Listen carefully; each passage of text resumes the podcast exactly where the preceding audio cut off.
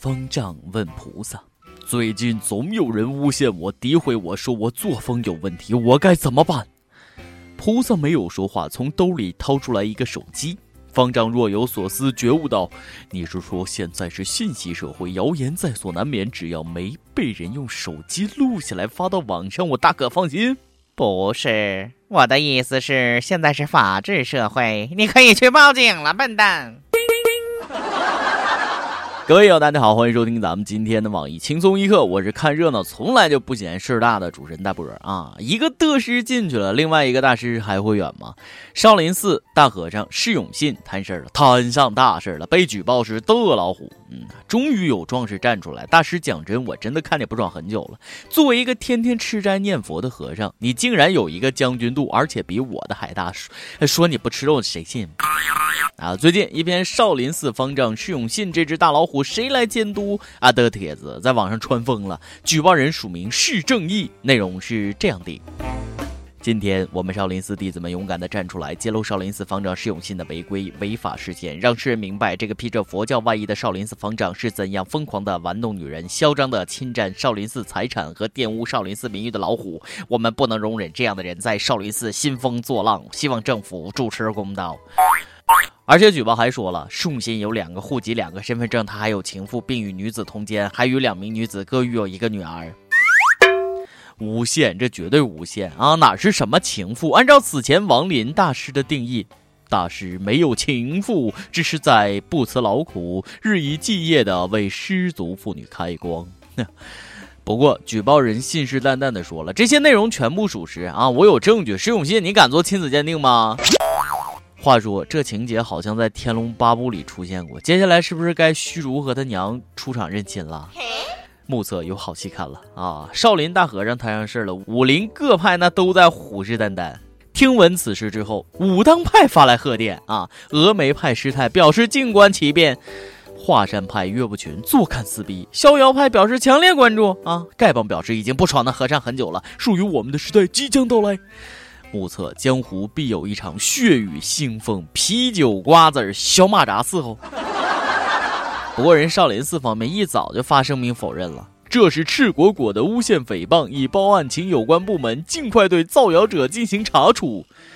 哎呀，这种声明好熟悉的感觉，一否认幻想就真信了。你答。我们的市 CEO 表现的相当淡定啊，没这回事儿，不做亏心事儿，不怕鬼敲门，清者自清，浊者自浊，我经得起考验。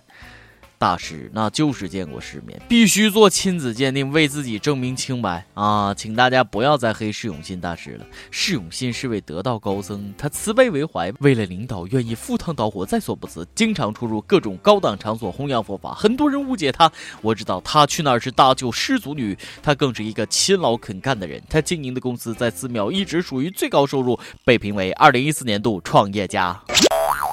不过大师那句话咋说的？无风不起浪，苍蝇它不叮无缝的蛋，是不是？真真假假，假假真真，是真是假，一查便知。阿弥陀佛，请还少林一片净土。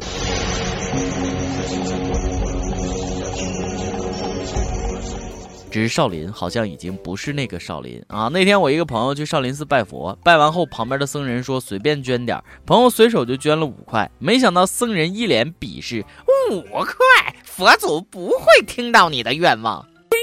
大师再也不是从前的那个大师啊！希望这只是个段子。有个年轻人找到大师，大师我最近总喜欢在网上下载一些小黄片来看，身体大不如前，有没有什么办法可以节制啊？大师看了一眼，没说话，递给他一张纸和笔。青年说了：“大师，你是让我写下保证书，以后要引以为戒吗？”借你把网址写上来，一零二四。酒色穿肠过，佛祖在心中。罪过，罪过。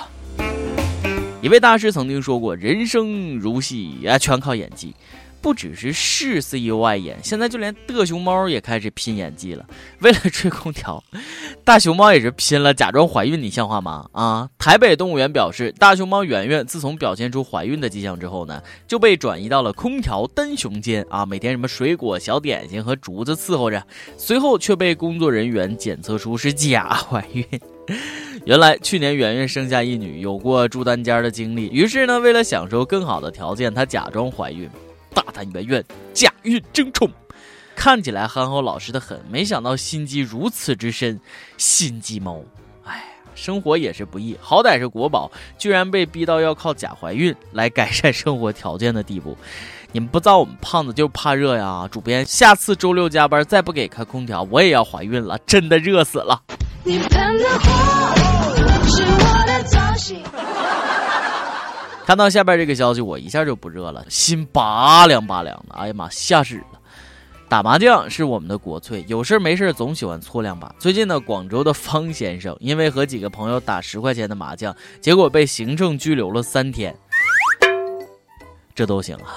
方先生认为这种处罚违法，于是就提起诉讼。没想到法院驳回了他的请求，理由如下：他们打麻将的赌资较大，如果自摸一次，最多可以赢三百。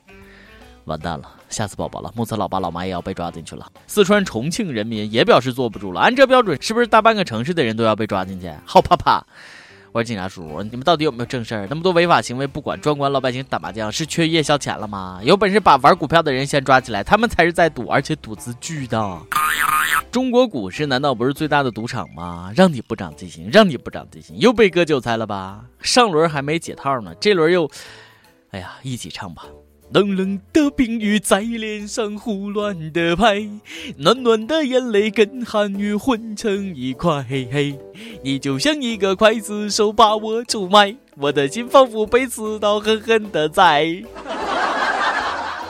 等股票解套了，我一定多读几本书；等股票解套了，我一定多看几场电影；等股票解套了，我一定多游几次泳；等股票解套了，我一定。多出去走走，等股票解套了，我一定不再炒股。那信你才怪！这是我一个炒股的女性朋友写的，被国家强奸了好几遍，还是舍不得下床。国家每次掏口袋，我们都以为是要掏钱给我们，结果掏出来个套子，又按到床上来一遍。啊，多么痛的礼物！让你不长记性哦。每一日一问，释永信大师被举报了，你相信他是清白的吗？释大师真的是个花和尚吗？上期问了，你小时候想跟家长要东西会用什么方法？北京市一位友就说了，五岁前没和父母在一起过，都是爷爷奶奶带。呃，记得那时候呢，想要一个铁皮青蛙，奶奶不给买，就路上打滚，滚了一个小时，奶奶一巴掌打我身上，问滚够了没？呃，我站起来说滚够了，奶奶一句话，那咱回家。哎妈，好彪悍的奶奶啊！熊孩子就该这样治你。内蒙古一位友说了：“我从来不主动要，父母都给准备好了。孩子，哥羡慕你，哎，我都是要都不给买。”上帝还问呢，你最想这个写信跟普京要什么礼物？大声说出来，万一普大大也听轻松一刻呢？河南一位友说：“普大大，我喜欢俄罗斯的美女，送我一个呗。”后排队去，我我这还等着呢。深圳一位友说：“我想跟普大大要钱，钱钱，真俗啊！那什么，普大大，啊，你给我点呗。”火热征集，轻松一刻来捉妖了！招聘内容运营策划一枚，希望你兴趣广泛，充满好奇心，做事靠谱、认真、逻辑清晰，各种热点八卦信手拈来，新闻背后深意略知一二，脑洞大开，幽默搞笑，腹黑，文能执笔策划神妙文啊，武能洽谈合作，话动之情啊，总之有点特长，亮瞎人眼。我们知道这种妖怪不好抓，所以看你能满足以上哪一条呢？啊，小妖精们尽情投简历到 i love 曲艺 at 幺六三啊点 com。一首歌的时间。U L Z I U H E N 说了啊，这个小编，我听轻松一刻有两年了，我想点一首五月天的《让我照顾你》给我的未婚妻，并对她说：“老婆，认识你是我的运气，从我们相识到相爱，和你在一起我真的很幸福。你总问我喜欢什么，其实说实话，我也不知道。你的优点，你的缺点，已经变成了我生活中不可缺少的一部分。在这里，我想对你说，老婆，我爱你，嫁给我一定是正确的选择。最后，谢谢五月天，谢谢轻松一刻，祝福大波。”我找到一个大波的老婆，还是你懂我啊！我就喜欢波大的，祝福你们五月天，让我照顾你，送给你和你的未婚妻，要一直幸福哦。想点歌的益友可以在网易新闻客户端、网易云音乐跟帖告诉小编你的故事和那首最有缘分的歌。大家也可以通过苹果 Podcast 播客客户端搜索“轻松一刻”，订阅收听我们的节目。有电台主播想用当地原汁原味的方言播《轻松一刻》和新闻七点整，并在网易和地方电台同步播出吗？请联系每日轻松一刻工作室，将您的简介和录音小样发送至 i love 曲艺 at 幺六三点 com。以上就是咱们今天的网易轻松一刻，有什么话想说到跟帖评论里呼唤主编。曲艺和本期小编即兴吧，呃，我是大波，下期啊再见。